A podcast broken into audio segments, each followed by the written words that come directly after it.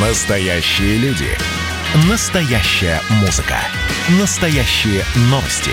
Радио «Комсомольская правда». Радио про настоящее. 97,2 FM.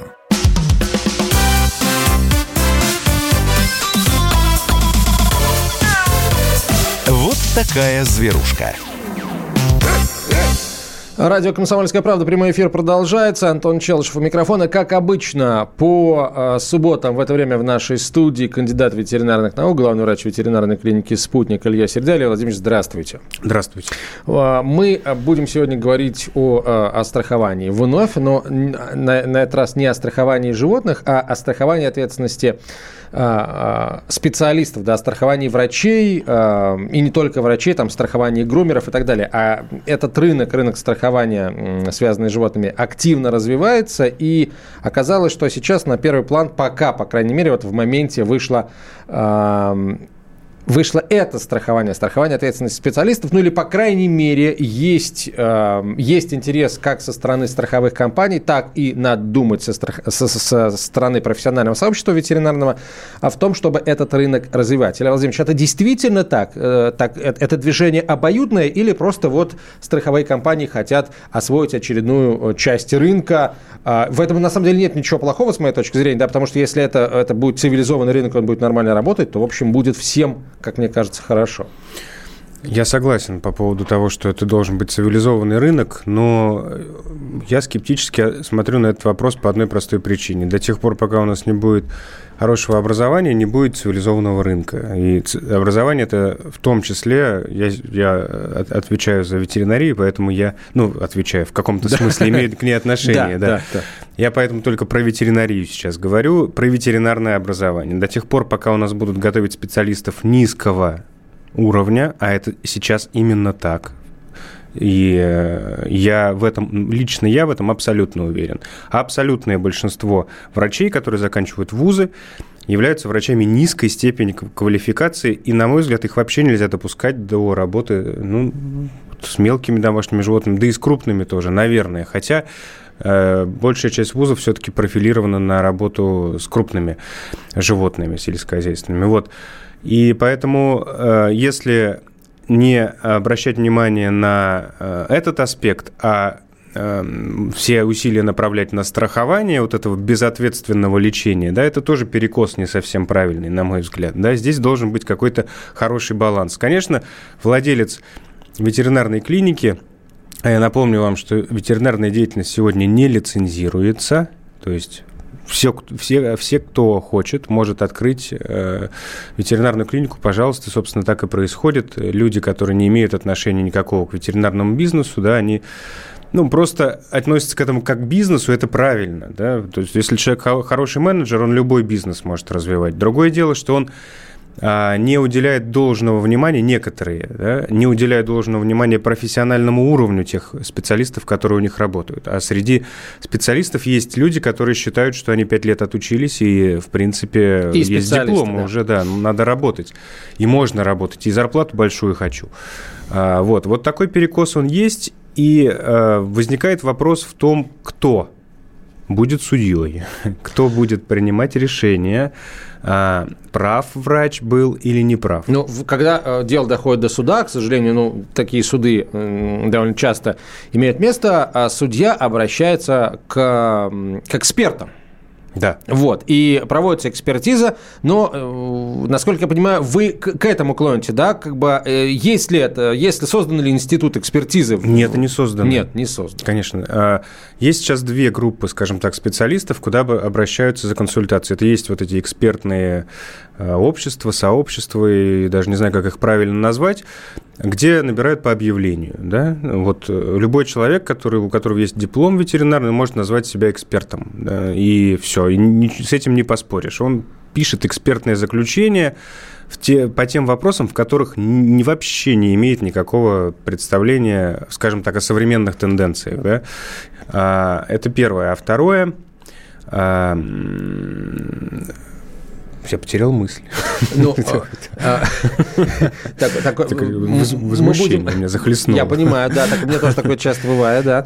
А, выпейте кофе. А я пока, во-первых, приглашаю наших слушателей к этому разговору, потому что, собственно, рынок будет решать, да. Вот у нас в свое время как-то это, эта мысль, эта фраза многих оттолкнула, да, от себя рынок будет решать. Но в данном, в данном случае она, мне кажется, справедлива, потому что рынок – это мы, это все mm-hmm. те, кто обращается к ветеринарным врачам, а, ветеринарной клинике за помощью для своих питомцев. Так вот, дорогие друзья, вы будете больше доверять врачу или клинике, если э, э, их ответственность будет застрахована?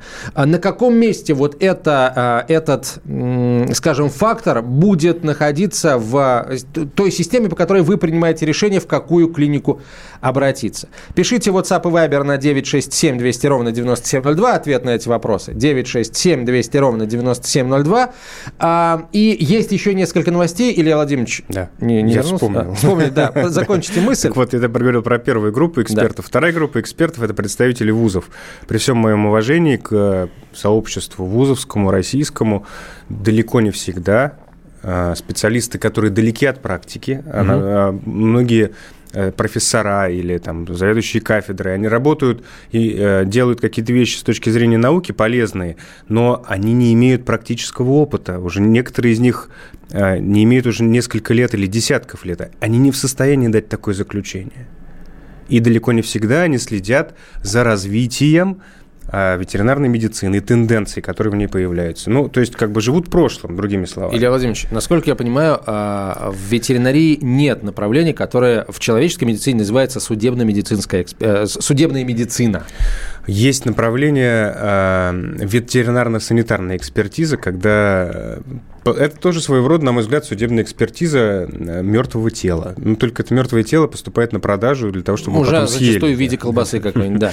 Но нам все-таки нужны специалисты, которые, вот, э, простите за такое сравнение, будут э, производить аутопсию, то есть вскрытие погибших животных и вы, вы устанавливать причины смерти. Вот нужны такие специалисты? Очень нужны. Действительно, таких специалистов не готовят. Есть у нас кафедра патологической анатомии при Московской академии. Там до поры до времени делали вскрытие, которое хоть как-то отвечало каким-то критериям, угу. да, но, насколько я знаю, сейчас и там тенденция это стала какой-то негативной, а э, частные, э, скажем так, э, организации, да, то есть есть даже при клиниках свои специалисты, которые занимаются аутопсией, да, ну, то есть и проводят анализ. И для того, чтобы понимать, что было верно сделано, что было неверно, ну и так далее. То есть проводят самоанализ, но они не имеют никакой юридической силы. Так, понятно. А где-то за рубежом э, ветеринарная э, патологоанатомическая служба существует? Конечно, существует, но за рубежом э, всегда лидером мнения является э, высшее учебное заведение. Это то место, где э, есть большие инвестиции, где есть дорогое оборудование и где работают одни из лучших специалистов, потому что они получают высокую зарплату и имеют большие возможности для того, чтобы проводить научные исследования. У нас такой тенденции нет. И есть ряд вузов в России, где куплено дорогостоящее оборудование, которое стоит и стало уже устаревшим, так и не отработав свой ресурс. Просто, ну вот, ну как, как, как это Нет, кому работать, понятно. Так, хорошо. А, мы на прошлой неделе, Илья Владимирович, как вы помните, обещали ответить на ряд вопросов наших слушателей, а, которые не попали в эфир. А, вопросы, я имею в виду, не попали в эфир. Мы обещали это сделать, выполняем обещание. Вот э, эти вопросы, друзья. Другие вопросы и ответы на наш вопрос, еще раз скажу, присылайте WhatsApp и Viber на 967 200 ровно 9702. Будете ли вы больше доверять врачу или клинике, если ответственность э, специалистов ветери, э, ветеринарных будет застрахована? И не только, кстати, ветеринарных врачей, также можно и о груминг-салонах рассуждать, да, потому что, к сожалению, инциденты всякого рода происходят и там. А, так, вопросы обещал, вопросы с прошлой недели, где я и вот, где я их сохранил. Э, уважаемый доктор Середа, кот кастрирован больше года назад, сейчас ему год 9 месяцев, он до сих пор ведет себя как самец. Набрасывается на кошку, неспокойный, кричит, возбудимый, капли не помогают. С чем это может быть связано? Ну, мне первая в голову мысль приходит, э, такое бывало в моей практике, точнее, Э, не, я сталкивался с случаями, когда э, с такими жалобами обращались животные, которых кастрировали, но оказывалось, что они крипторхи. То есть а, только один угу. семенник, а второй на, находился где-то, да, например, он может быть в паховой области или в животе, то есть он продолжает функционировать, не знаю по каким причинам, то есть в каком случае врач может не сказать, что кот крипторх. Ну, то есть дали наркоз, кот заснул, доктор э, начинает кастрацию, видит, что один семенник, э, возможности там сделать какую-то полостную операцию у него нет, он проводит кастрацию, отдает кота, э, ну, как, как, будто так, так и надо. Да, как да. будто так и надо. Вот, убедитесь, пожалуйста, в том, что кот не крипторх в первую очередь. Вот, а если он не крипторх, то тогда зоопсихолог. Ага, то есть кот не хочет расставаться со своим естеством да, буйный. психологически. Но на самом деле э, э, это действительно очень интересная история. Пожалуйста, дорогой слушатель, а, а, а, УЗИ покажет? Ну, Или е... надо что-то другое? Э, ну, то есть надо осмотр. И в том случае, если он в паховой области, можно и пальпаторно его определить наличие семенника. Но УЗИ, конечно, да, ага. покажет. УЗИ покажет. Так, кота на УЗИ. Нам самим интересно, э, он крипторх или, или, или он просто вот психологически не может расстаться со своим мужским началом. Так, а, а наш ветеринар не понимает, в чем дело. А вот еще что, кот глухой еще к тому же, Илья mm. Владимирович. Вот. Да, интересно. Но тут прозвучало, что ветеринар не понимает. Может быть, все-таки действительно... А как диагноз глухота, интересно, мы поставили? Это ангорский кот? Не сказано, не сказано. Не но, дорогие слушатели, я знаю, что люди, которые задали этот вопрос, нас сейчас слушают. Пожалуйста, от, да. ответьте на вопрос э, доктора Середы. Мы продолжим через несколько минут, сразу после короткой рекламы. Вот такая зверушка. Андрей Норкин возвращается на радио «Комсомольская правда». Каждый вторник с 6 до 8 вечера он будет подводить итоги дня и, конечно, общаться со слушателями. Только Норкин может рассказать простыми словами о самом сложном. Слушайте по вторникам в 6 вечера по московскому времени. Недопустимо чиновникам разговаривать с людьми подобным образом. Недопустимо не обращать внимания на человеческие проблемы.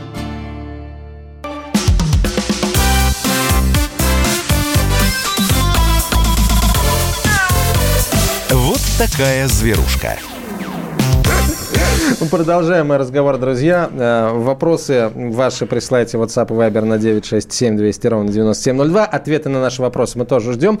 А как вы относитесь к тому... А, вообще, с вашей точки зрения, должна ли быть у ветеринарного врача застрахована ответственность? Да? Или, например, должна ли клиника страховать ответственность специалистов, которые в ней работают? Вот с вашей потребителей точки зрения, э, мне кажется, что если это будет, ну, совершенно точно не будет лишним, ним, хотя вот, э, как говорит Илья Владимирович, рынок должен быть цивилизованным, абсолютно с ним в этом э, согласен, и, конечно, не стоит выбирать клинику только по этому э, признаку, да, вот если ответственность врачей не застрахована, значит, мы туда не пойдем. Если она застрахована, мы туда пойдем вне зависимости от того, кто там работает. Это неправильно наверное.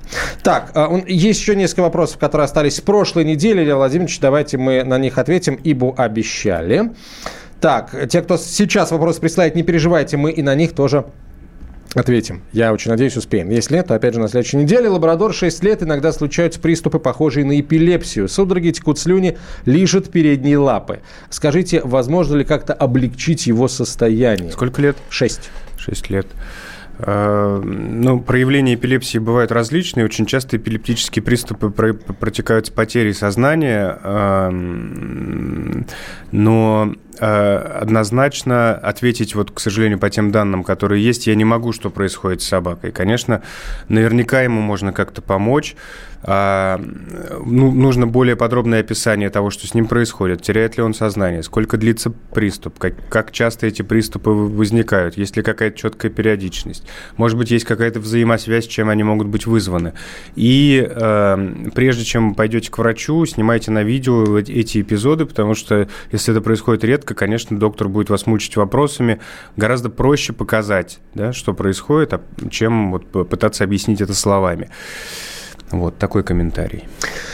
Так, э, следующий вопрос. Наша собака, кстати, вот э, удивительное совпадение, но вот этот вопрос, который остался с прошлой недели, э, отлично ложится вообще в главную тему нашей сегодняшней программы, посвященную страхованию ответственности. Пожалуйста. Собака Йорк 6 лет была искусна на дачном участке большой, ранее бродячей. Собака неустановленной породы, которую летом взял один из членов СНТ. Собака агрессивная и неуправляемая. Гуляли с ней без поводка и намордника.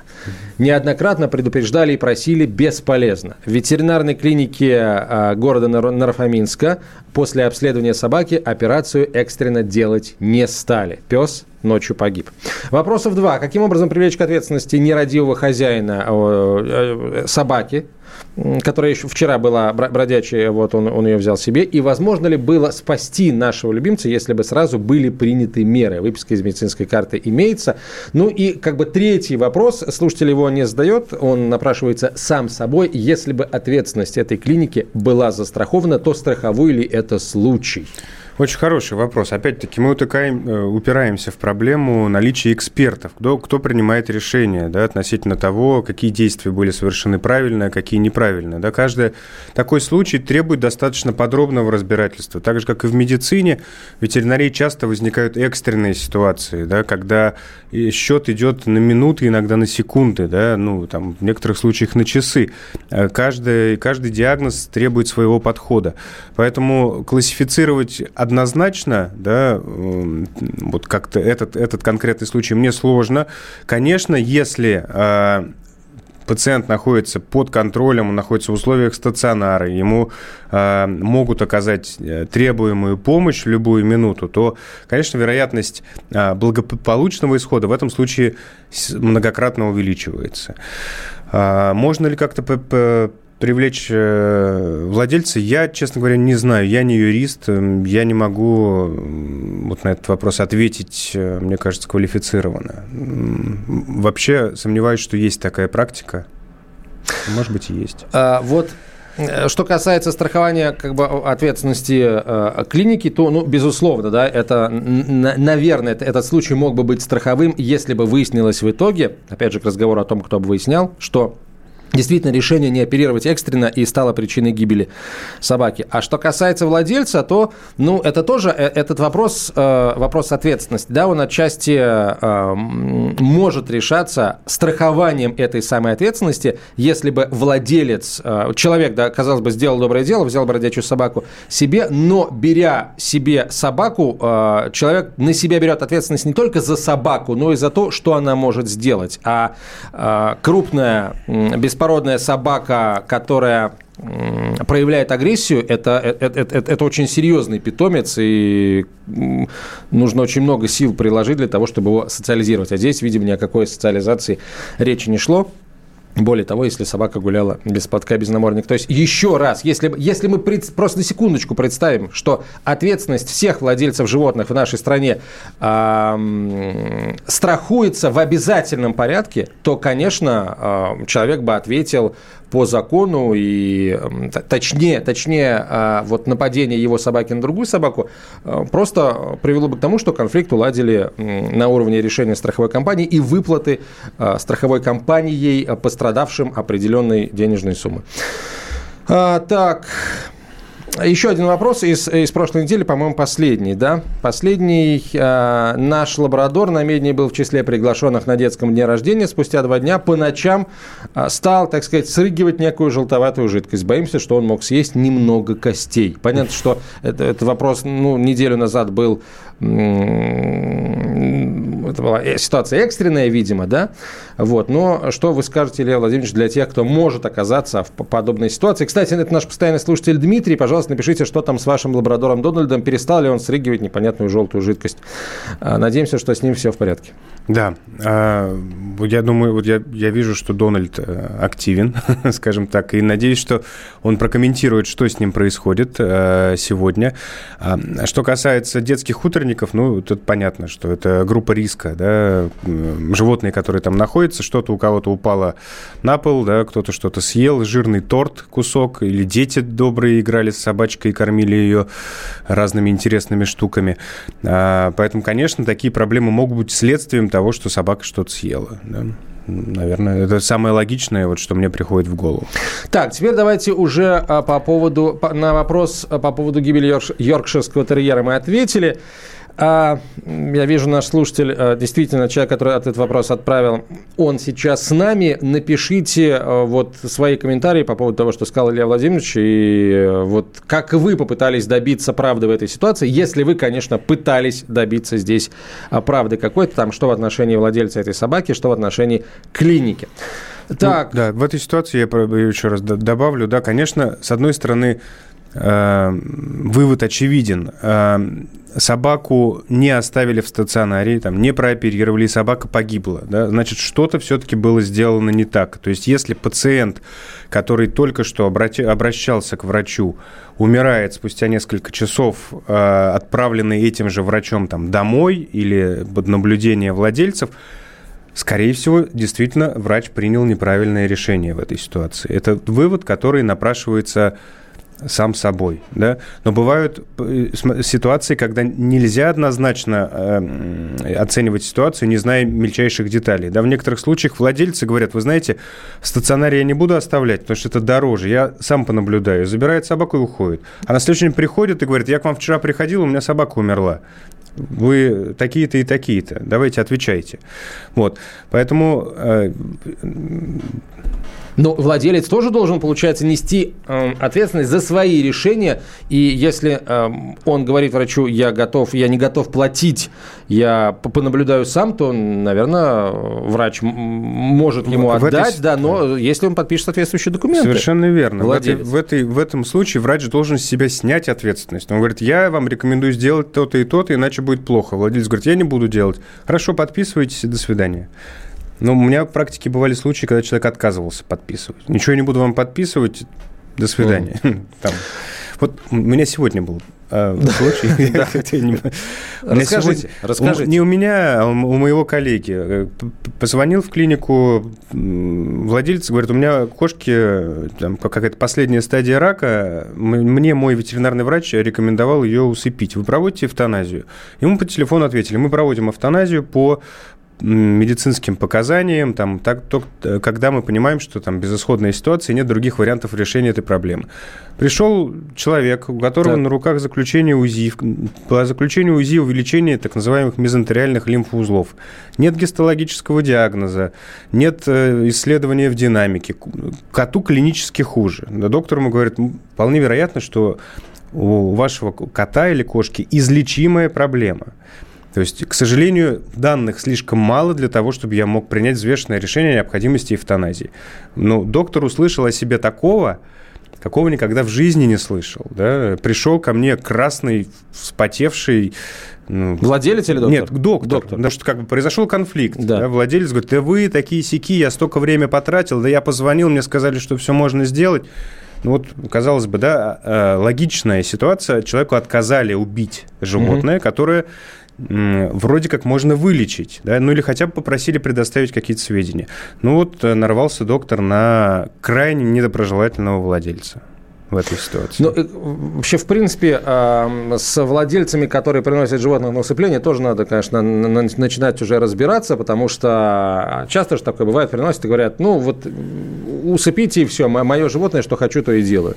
Вот с такими нужно разбираться, и достаточно серьезно разбираться, надо понять вообще, как как это все а, должно быть э, регламентировано. Не сама эта процедура, а наказание за то, что человек хочет усыпить э, живое и здоровое животное.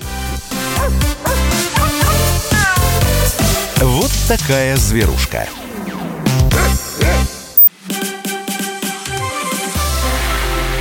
Это было начало. Это действительно история, которая будоражит. Так вся страна обалдела. И Россия родина слонов, она от океана до океана, да. И мы, мы всегда правы, мы никогда не сдаемся. И самое главное, что же будет дальше? Комсомольская правда. Это радио.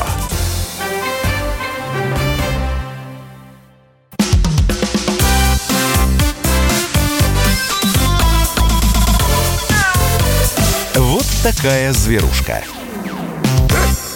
Продолжаем. Илья Середа в нашей студии, кандидат ветеринарных наук, главный врач ветеринарной клиники э, «Спутник». У меня доверие к клиникам формируется главным образом по отзывам хозяев пациентов. Это намного надежнее, чем наличие страховки, как мне видится. Илья Владимирович, насколько с вашей точки зрения, это надежный такой... Э, я понимаю, что вы сами врач, сами главврач клиники, и, может быть, э, что называется, не, не совсем корректно мне этот вопрос вам задавать, э, тогда я на него сам отвечу. Это один из самых ненадежных показателей, как мне кажется, отзывы пациентов. Если бы отзывы владельцев пациентов, если бы все пациенты, владельцы пациентов были ветеринарными врачами и могли бы квалифицированно оценивать работу ветеринарных э, врачей, да, своих коллег, тогда, наверное, да, можно было бы их оценкой пользоваться. А так, простите, это кому-то улыбнулись, кому-то не улыбнулись. Э, какие еще бывают случаи? Ну, ну, мы, да, затрагивали эту тему. Э, зависит все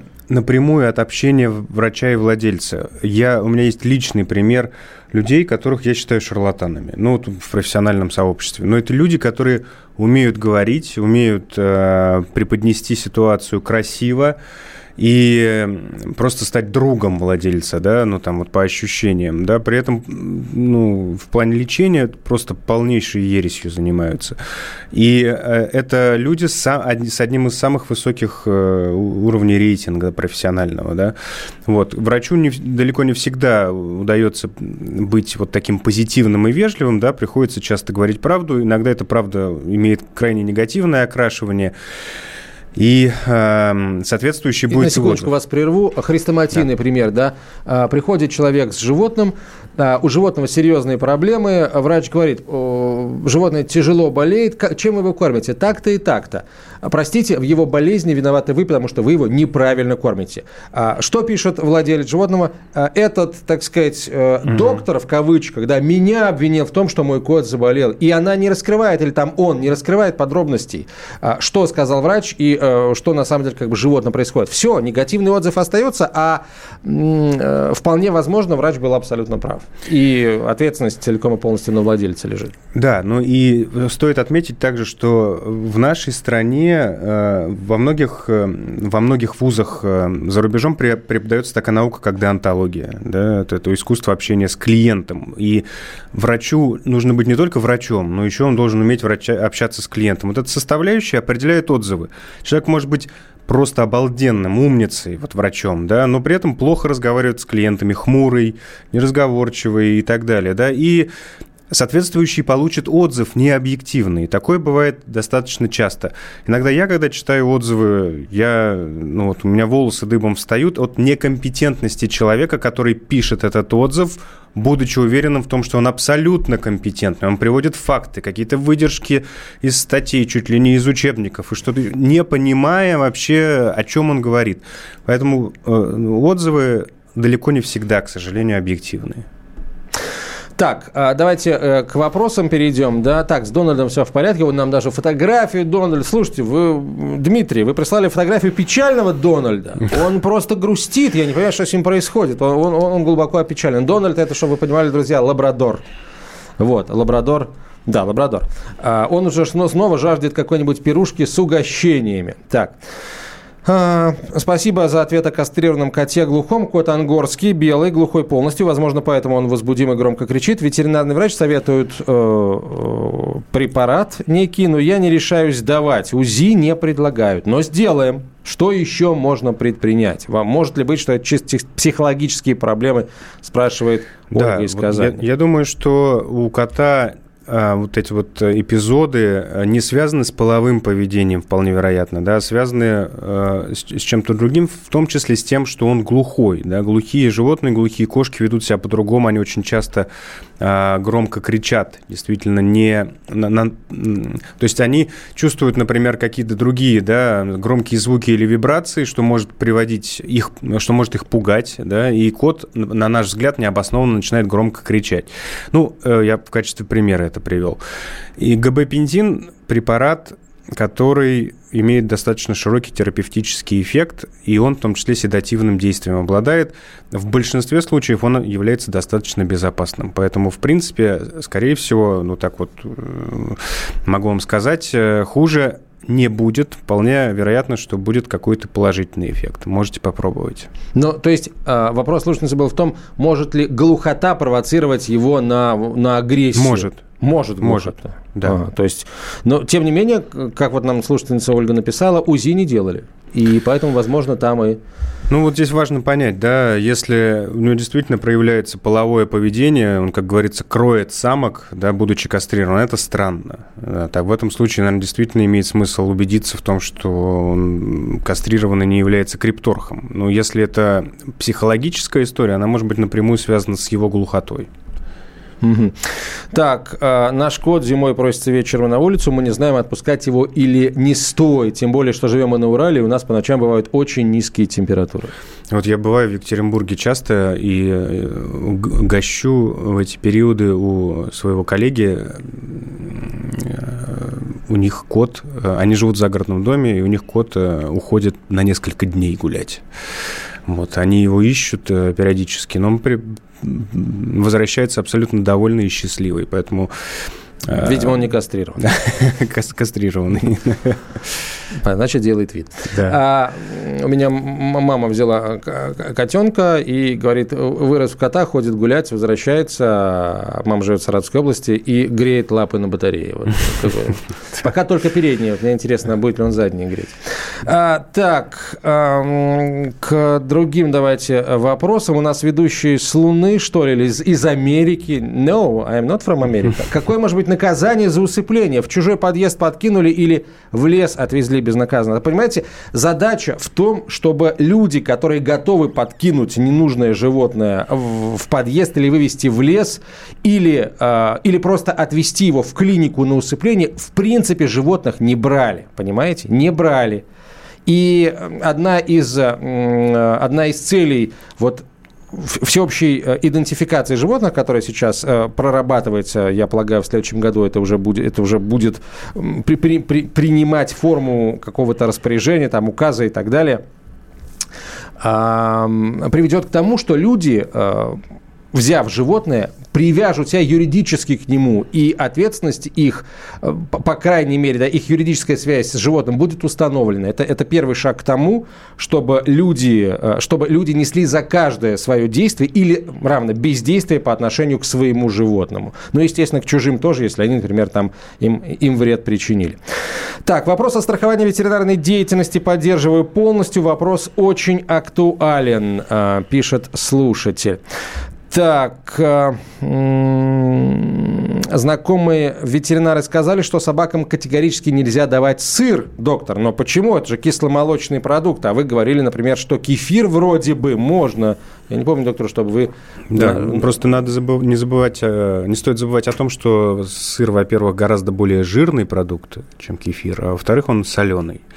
Вот эти два фактора э, являются неблагоприятными. В качестве лакомства иногда можно, конечно, никаких проблем, скорее всего, не будет, если у собаки нет аллергии, а такое бывает, и почему-то часто на сыр.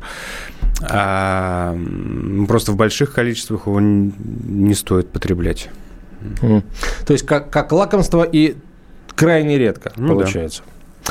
Так, э, хорошо, тогда давайте пробежимся по новостям, потому что мы, эм, мы вообще никак пока эм, новости вам не рассказывали. Но вот что интересно, в Америке прошел опрос среди владельцев животных, и оказалось, что 70% владельцев домашних животных из Соединенных Штатов э, готовы им давать корма с насекомыми. Ну, не в смысле, что они настолько старые, что там насекомые, так сказать, поселились. Это корма с, э, с- с- с белками, полученными от переработки насекомых. Мы с вами, Леонид Да. Владимирович, неделю назад про эти личинки Да. э, рассуждали, нам даже присылали эти, эти, эти личинки. А, Вот, 70%. Кстати, нам надо будет в эфире тоже как-нибудь на этот э, вопрос, э, этот вопрос аудитории задать. Большинство респондентов предпочли бы давать своим питомцам содержащие, э, продукты, содержащие муку из насекомых, а не не целые части насекомых, то есть муку. Среди насекомых, которых владельцы готовы давать своим питомцам в кормах, личинки, мухи черные львинки, которые мы изучили очень подробно неделю назад, а также сверчки, мучные черви и муравьи. Меня другое удивляет, Владимир не, не, действительно, получается, владельцы животных в Соединенных Штатах знают об этом, обо всем, да, о том, что есть сверчки, там мука из сверчка, там мука из муравья и так далее. Мне кажется, это вот направление пищевой индустрии, которое с каждым годом все больше и больше набирает э, популярность. Ну, это, это действительно так, это действительно так, потому что вот, например, э, вот, например, э, тоже новость просто я загуглил, и первая, первая, одна из первых, первых ссылок, которая мне попалась, британский стартап по производству кормов для домашних животных на основе насекомых за неполный месяц получил более 300 тысяч фунтов стерлингов от ряда инвесторов. А первоначаль, первоначальная цель компании э, была собрать 50 тысяч фунтов стерлингов на то, чтобы организовать производство. Собрали 8, в 6, простите, раз больше. Ну и ожидается, что в 2021 году эта компания, небольшая британская, выпустит э, в продажу первую линейку сухих кормов. И не думайте, что она там будет пионером. Там уже э, очень-очень крупные э, игроки на этот рынок зашли, и кормов с содержанием насекомых будет все больше. На российском рынке, по-моему, они пока не представлены. Ну или где-то, может быть, в единичных каких-то Да, я тоже не слышал о том, что вариантах. они есть. Но думаю, что появится обязательно. Это действительно такое перспективное очень направление. Поговорим значит, об этом обязательно тоже поговорим. А, продолжим, друзья, через несколько минут. Мы по-прежнему ждем ваши вопросы о здоровье питомцев и ответы на наши вопросы. Вот такая зверушка. Хроники Цыпкина. Известный писатель ведет аудиодневник специально для радио «Комсомольская правда». Каждый вечер Александр включает диктофон и записывает свои мысли о самом ярком событии дня. По пятницам в 10 вечера по московскому времени эти хроники без купюры цензуры звучат в эфире.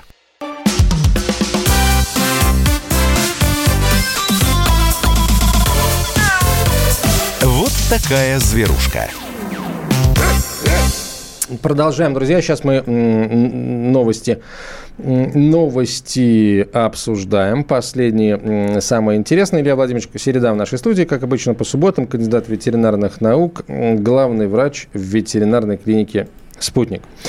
А, Ветеринарный врач предупредил об опасности ранней кастрации собак, сообщает сайт «Ветеринария и жизнь».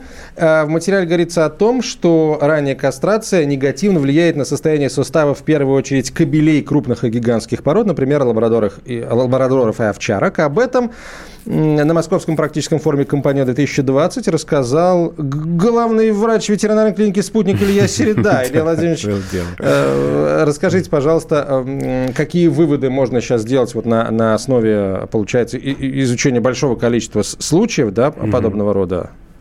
Ну, вопрос ранней, ранней кастрации тревожит умы врачей уже очень давно, и действительно он очень такой, как говорится, дискуссионный или дискутабельный, не знаю, можно и так, и так, мне кажется, сказать. Э, дискуссии на этот счет не утихают. И действительно выявлены группы риска животных, которых желательно не кастрировать до того момента, пока у них не закроются зоны роста костей. Речь идет о крупных и гигантских породах, собак, кобелей.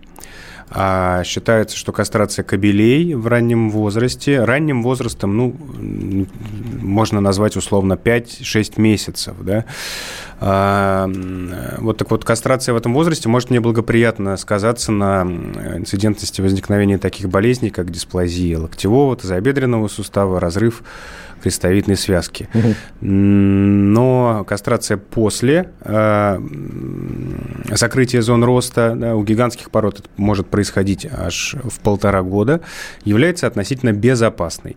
Но, например, есть и другая статистика. Да, мы говорим о том, что Кастрация профилактирует развитие всяких там неблагоприятных проблем с предстательной железой, но она профилактирует в первую очередь доброкачественные процессы, но у кастрированных кобелей чаще выявляют рак предстательной железы, чем у не кастрированных. Чем у кастрированных. А, наоборот, то есть да. у некастрированных да, то есть первичная чаще. опухоль злокачественная а, предстательной железы инцидент, по инцидентности возникает чаще у кастрированных. Там очень не, ну, такие цифры, там 0,3%, что-то в этом роде. Ну, то есть они низкие, безусловно, но тем не менее факт остается фактом. Но даже эти результаты, они оспариваются, потому что многие из них эти вот исследования проводились на очень ограниченных породных группах. В первую очередь в них обязательно участвуют лабрадоры, привет Дональду, и ковчар, ковчарки, овчарки, овчарки немецкие. А, так, а к, другим, к другим новостям, да, давайте посмотрим по поводу вопросов. А, вопрос короткий и очень сложный. Как лечится коллапс трахеи у шпица? Так же, как и у других пород собак, э, тяжелые формы э, требуют стентирования, так называемого, то есть установки стента, такой металлической конструкции, которая расширяет трахею изнутри.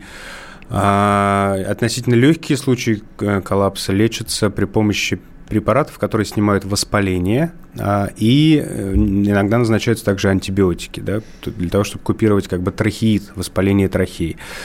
А к стентированию мы прибегаем относительно редко, но иногда это является жизненно важным, необходимым и единственным выходом из сложившейся ситуации.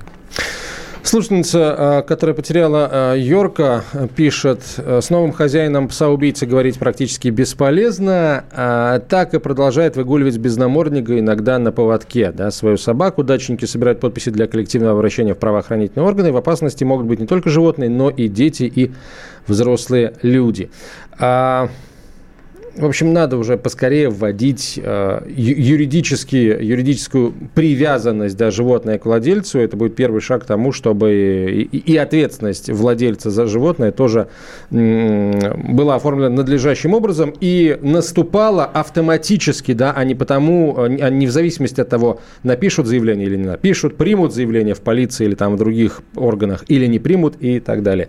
Надеюсь, в следующем году у нас будут новости на, на, на эту тему. А, так, а, ну и надо еще, наверное, несколько слов сказать по поводу распространения ковида среди животных, в частности, среди куних, потому что, ну, в Дании там все, в общем, цветет пышным цветом, там продолжают, собственно, норок уничтожать, но как, теперь не только там. На норковой ферме во Франции – обнаружен коронавирус. Там уничтожат тысячу животных, а также продукцию, созданную на основе этих животных. То есть, получается, шубы, что ли, они будут уничтожать, да, и воротники и, и так далее. А, значит, во Франции всего, кстати, четыре хозяйства по разведению норок. В одном, и, в одном из них вируса не обнаружено, в двух других сейчас проводятся анализы, их результаты станут известны в ближайшие дни. ну, а в одном уже точно вирус есть. А далее идем дальше на восток. И, простите, оно как-то вот э, расширяется, потому что COVID-19 на норковой ферме э, выявили впервые в Польше, причем не случай, а случаи. И э, что, что, что будет в Польше, тоже пока непонятно. Там просто пока установили, что, в общем, это вирус туда пришел. И то же самое абсолютно об, этом же, о том же самом сообщила Литва.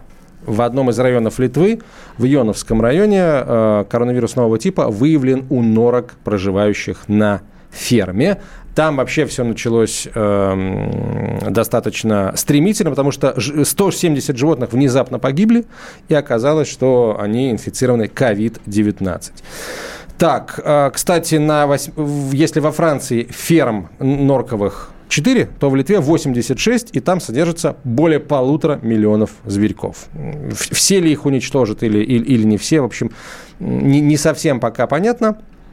Но, э, в общем, какие, какие-то решения принимать, приниматься будут. Меня другой Владимирович смущает. Как-то оно на восток движется, в нашу сторону.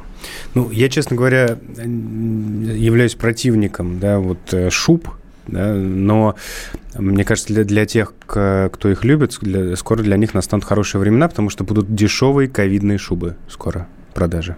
А вот интересно, кстати, ну, а, а, шкурки-то они обрабатываются соответствующим образом, да? Неужели кови... в общем, вирус на них остается? Это же странно, по меньшей мере. Нет, может быть, это будет просто ситуация использована теми, кто выступает за а, просто за то, чтобы остановить пушной бизнес в принципе по всему миру.